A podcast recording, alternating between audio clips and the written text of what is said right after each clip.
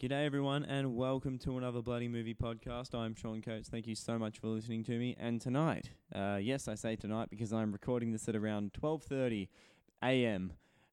Past midnight on Wednesday, December 20th, 2017. I'm doing it this late because I've just walked out of seeing Star Wars: The Last Jedi for a second time. This time, not at IMAX this time because I don't have that much money. Just at my local cinema, the Lido here in Hawthorne. If you're ever in Hawthorne, please go watch a movie there. It is an awesome cinema. So I'm doing this podcast because I have a few updated opinions about The Last Jedi. Mostly positive ones. Definitely almost all positive as well because if I were to retroactively change my rating for this, I think in the spoiler review we gave a rating, and I think I said something like a 7 out of 10. If I was to retroactively change that, I would definitely bump it up a little bit. This movie is so much better on a rewatch. And so I wanted to talk about a lot of the things that I just found a lot better watching it this time around, and also some things that I forgot to mention in the spoiler episode, or things that I just flat out missed the first time around and only noticed in the second viewing. So let's get into it. First of all, a lot of the problems I had with the movie were not as bad the second time around, especially the pacing, which was one of my main issues with the movie, and usually that's something that doesn't change at all, but for some weird reason the pacing felt so much more even this time, and which I considered maybe the time of day of when I saw it. Maybe I was just tired when I first saw it. I'm not sure, which is weird because I first saw it at like 3 p.m. in the afternoon, and I've seen it now at like 9 p.m. and for what's weird is that I can remember more of the movie. Well, not remember more of the movie, but it felt so much quicker when I watched it at 9 p.m, which I found really strange. So I'm not sure if that was just me or the movie, but I don't know. But as I said, I found the pacing so much better. All the Canto Bight stuff was less annoying this time around. I mean, the cruelty against animals thing, look, I agree with the message that you're trying to put in, but it feels very, very forced. It does bog down the movie a little bit, but something in the Canto Bight scene that I actually really enjoyed this time around was actually just the design of the planet too. Like, this planet is pretty like the city in Canto Bight. It's pretty much like Dubai because the planet is pretty much just like this entire desert planet, like this entire desert, and you've just got this one huge, rich utopia just in the middle of it. I'm like, that's Dubai. And it's where all the rich people live too. So I'm like, okay, that's definitely Dubai. So, and also just, I mean, when you get inside, it's pretty much, it looks like a scene from The Fifth Element, but you take what you can get. But the Canto Bight stuff that I really enjoyed was, that this time around especially, was Rose is saying, like, her backstory in this part, and she says, like, this place, like, and the reason why all the people are rich is because they're in the arms trade. And that's something that has never, like, it may maybe in the expanded universe, but definitely not in the movies, that they talk about, like, the people who aren't fighting the war, but the guys funding it. So the people selling weapons to both, like, to the First Order, and then also the rebels as well. And that leads to a really great line where that Benicio del Toro says, where he's looking through, because they steal an arms ship, and they're looking through all the things that they sell, and then there's a whole bunch of because I think Finn says something like, at least we're stealing from the bad guys, and it's like, nah, maybe. And then they flick through all the things that they sell, and then you see an X-Wing there, and you're like, oh crap, maybe the Alliance or the Alliance, the Rebels aren't as, like, they're the, I don't know how to explain it, but, like, it was a really, really cool scene, and something that you don't really see in Star Wars that much. Also, something that annoyed me a lot on the first viewing and just kind of felt like fan service was the Yoda scene. I mean, Yoda still looks very weird in the first shot that you see him. It looks like the weird mix of CGI and the puppet, but it gets better as the scene goes along. And it's kind of, it goes full circle. Like, and what I really like about this is, like, Luke in this movie has become a lot like what Yoda was in The Empire Strikes Back, and I love it. I mean, a lot of people will say that that's very, very, like, almost mirroring what happened, but the Yoda scene second time around I enjoyed so much more. Like, there's a couple of really great lines in there, especially like when he burns the temple, and like saying the sacred Jedi texts were in there. It's like, have you read them? You know, page turners they were not. I really enjoyed that line, and it didn't take me out of the movie as much as it did, probably because I knew it was coming, but I actually enjoyed it a lot more, and it was a little bit less distracting.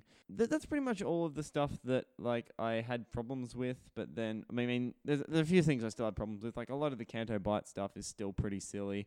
Leia flying through space is still really stupid, but apart from that, a lot of the stuff in here is really, really good. And as I said, if I was to, I would bump it up probably to about an 8 out of 10 retroactively, which I'll probably do. I will do that. Yeah, definitely. But another thing that I really enjoyed that I don't know how Tim, Kyle, or myself completely didn't even mention this, how Mark Hamill in this movie is the best he has ever been as Luke Skywalker. Also because I just love Luke Skywalker as this grizzled, old, angry fuck. I absolutely love it. As soon as... It's from minute one you see him in this movie. Literally, as soon as he's handed the lightsaber from Rey, he just throws it over his shoulder and walks off. And it makes... Look, a lot of fanboys disagree with it, but a lot of people that are hating on this movie because it's too different, you're the same people who were complaining that The Force Awakens was way too similar. Find some middle ground, your basement-dwelling fanboys, okay? Just enjoy it for what it is, okay? It's Star Wars. You should love this. You're just always going to be disappointed, aren't you? You fucking jackasses. Anyway, but I really love... a lot of... Yeah, as I said, a lot of fanboys were angry with it, and even Mark Hamill said that he really, really disagreed with it. But to me, it just feels like the natural arc for Luke Skywalker. He's... maybe talking to similarities, he's pretty much going down the same path as Obi-Wan Kenobi in this movie. He's forced himself into exile. He even says he went there. He went to that island to die, and he wants the Jedi to die with him as well. And that's why he's getting old grizzled as well. He even admits that the Jedi suck, talking about the events that happened in the Clone Wars and during Revenge of the Sith, saying that the Jedi Order forced them let the Sith rise up and create the Empire under the watch of a Jedi Master. It was such a really good scene, and it makes so much sense as to why Luke is so fucking curmudgeonly and just... I just love it. I don't know how I didn't even mention that the first time. Also, something that I really enjoyed in this time around that I didn't even notice on first watching, Poe's arc in this movie is really, really good as well. Really, really good. I can't believe I didn't even I didn't really give it any attention in the first viewing, because I just thought he was kind of like 20 steps away from the action during the entire movie, but on second viewing, his arc is really, really quite excellent as well, because it starts out with him... I mean, Poe is pretty much the Han Solo of this trilogy. He's calm, cool, collected, handsome, but he's also reckless and a bit of a smartass as well. So when at the beginning, when you see him try to take down this giant... I can't remember what the name of the ship that they call it is, but then his recklessness pretty much gets... he disobeys. He disobeys an order from Leia, and his recklessness pretty much gets an entire squadron killed. And then, when Holdo takes over, he's still trying to convince her that he's right and that she's wrong and that she should listen to him and all this stuff. Even tries to throw a mutiny, which is almost automatically defused. But then what I love is that Poe realizes that he was wrong, and that Holdo was right pretty much the whole time, and that he comes to realize his recklessness and also the lives that it cost him as well. And it really does come full circle when they're down on Crait as well, when he's giving the order for Finn to pull back and to pretty much abort the mission, and then Finn completely ignores him, and he's feels like he's going to get everyone killed on his watch as well, which I thought was really, really awesome way to bring the whole thing full circle. And Oscar Isaac as well is just awesome as Poe Dameron. He is just so cool and such a good actor that he really, really pulls it off in this movie. I also found the newer characters to be so much better watching this time around as well. Maybe it's just because I missed a few, maybe key parts of dialogue, maybe, or it's just I wasn't paying that much attention. I'm not sure, but Rose felt a lot better this time around. I thought she was just like, I think what Kyle said, and I kind of agree with Kyle, like, she was just like a means so that Finn wasn't doing his adventure alone. But I actually felt that she had a lot more to offer. Like, she had a lot to offer in this movie. Like, I noticed that a lot this second viewing. Same with Laura Dern's character, Admiral Holdo. She, like, I said it in the spoiler episode. Like, as soon as she came on screen, I'm like, you're bad, you're evil, evil, evil, evil, evil. And again, like, but then rewatching it, maybe because I already had the knowledge, I was thinking, and because we all know the really, really awesome scene where she puts a ship into hyperspace and then cuts straight through Snoke's ship, which is awesome and easily one of the best parts of the movie. I was thinking maybe this was her plan all along, but then I remembered, but wait, if that was her plan all along, as soon as all the ships were evacuated, she would have done it straight away. So yeah, I was a bit wrong there, but her plan, I've got a feeling that her plan all along was to sacrifice herself for the greater good of the rebellion, and which further adds to Poe's storyline as well, which I really enjoyed. Well, that's how I see it anyway. Also, Benicio del Toro, like, I didn't really realize the stutter in his voice the first time. And also I thought, again, maybe this is just because I wasn't paying attention first time around, I thought he was like a spy for the for the First Order, or like he was working for the First Order the whole time. But then I realized, oh, they just gave him a shitload of cash and then they let him go. Like, I'm still not sure what happened to him. I'm just wondering, maybe he was killed when the ship crashed. I'm not sure, but all the newer characters I really enjoyed this time around. But to dive deeper into spoiler territory, I just want to talk more about the Praetorian Guard fight as well. Look, that scene is amazing. I would not hesitate for a second in saying that is one of the best lightsaber fights in Star Wars, in the entire saga. Easily. It is so well shot. The action is so good. Like, the weapons... Like, I'm so glad we actually got to see... you never get to see, like, the guys from Return of the Jedi, like, the guys... Like, the ones that they look like. You never ever got to see them fight in, like, the original trilogy. So, to actually see them fight and the really cool weapons that they have and, like, seeing them use those, that's awesome. And something I also forgot to remember is that this scene is actually quite brutally violent. I mean, there isn't really gore, but, like, there's, like, decapitations and, like... Or, and, like, stabbing, like, right through there and, like, cutting people in half. But there is actually kind of a gory thing. Like, one of them gets, like, thrown into, like, a jet turbine and, like, all this, like, blood and, like, bits of, and body parts and, like, all this stuff. Like, it's quite, and, like, blood and viscera just spurting out after he falls into this kind of, like, jet turbine or whatever. It's really, really gruesome. I'm like, oh, okay, that just happened in a Star Wars movie. That's weird. Like, it maybe not have been, like, body parts. Maybe it was just armor because, like, I mean, the armor was red, but I'm not sure. But I thought that scene, like, I forgot to mention that the first time around, but when he just falls into when one of the Praetorian Guards just falls into a bit and just gets chopped into pieces and they just fly up, that was something I genuinely was not expecting to ever see in a Star Wars movie. So thanks, Ryan Johnson, for that. That was really cool.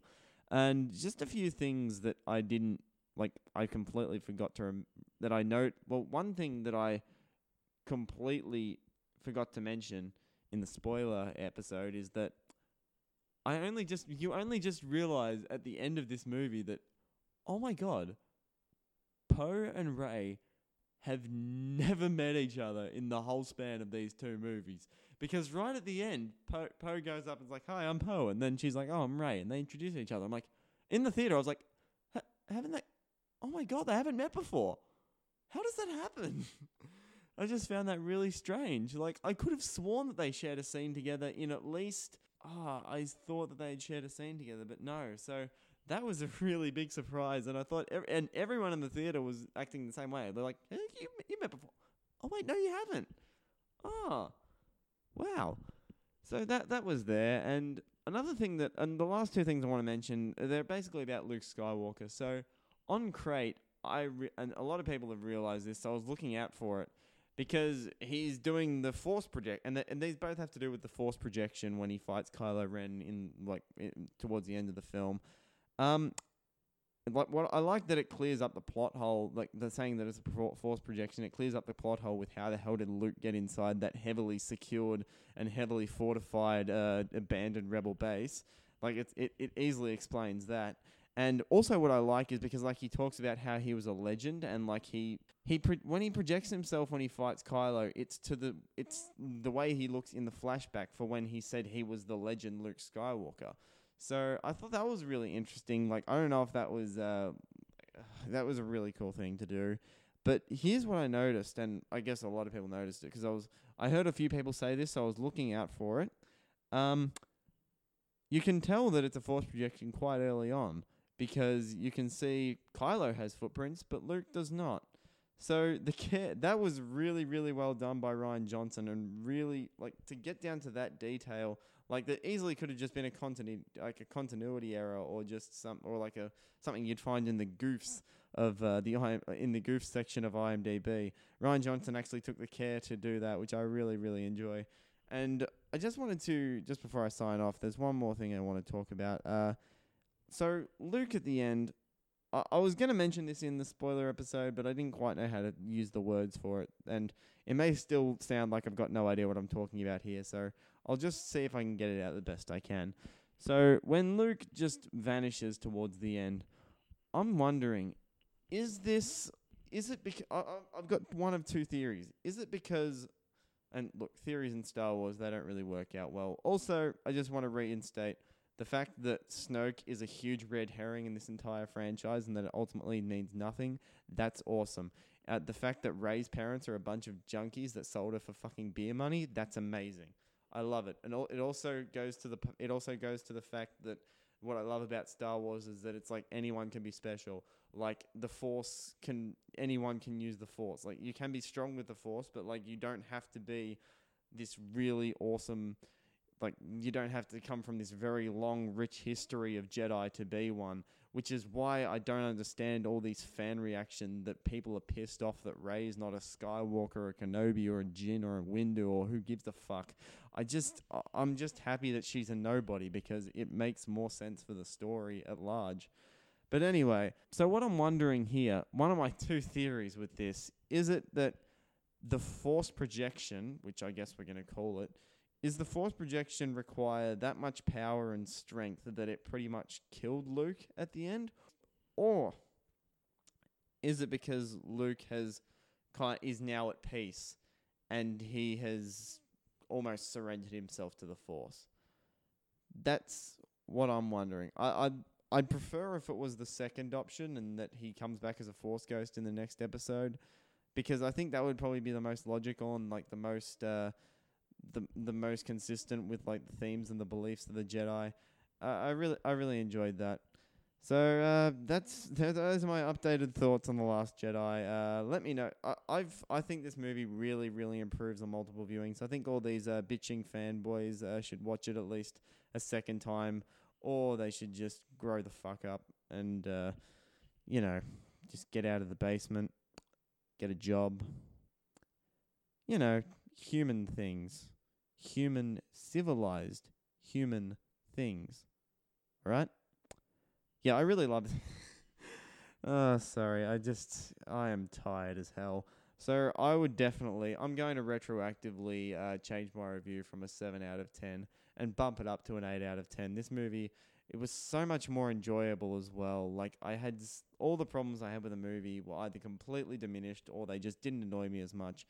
I think it will get better with the third viewing as well. I think this is a film that just will get better and better with each viewing that you have, and that I love it. And I'm in the process of creating my best of 2017 list. I'm not sure if this is going to make it yet, but because I'm currently rewatching films that I really, really enjoyed this year, and who knows, like, it might make it, it might not. So stay tuned in early to mid-January for that. So thanks very much for listening to this short little button, guys. If you liked what you've heard here, subscribe to us on SoundCloud or iTunes. That would be really appreciated, and you can leave a like on SoundCloud, or you can give us a 5-star rating on iTunes and give us a nice little review. That would be very, very appreciated. You can follow us on Facebook. We're at Another Bloody Movie Podcast. You can follow us on Twitter at AB Movie Podcast. You can follow us on Instagram at Another Bloody Movie Pod. You can also follow me on Twitter and Instagram, both at SeanHub_. That is SeanHub_. You can also follow me on Stardust at Sean Coates, which is which is pretty much my name with a capital S, capital C, no spaces. Stardust is a really awesome format. I've got a lot of really cool reactions up there. I've got quite a few. Most recently for the crazy Christmas film Pottersville, where Michael Shannon is pretending to be Bigfoot. It is insane. Check out all my reactions on Stardust, and thank you very much for listening into this episode, and we'll see you later.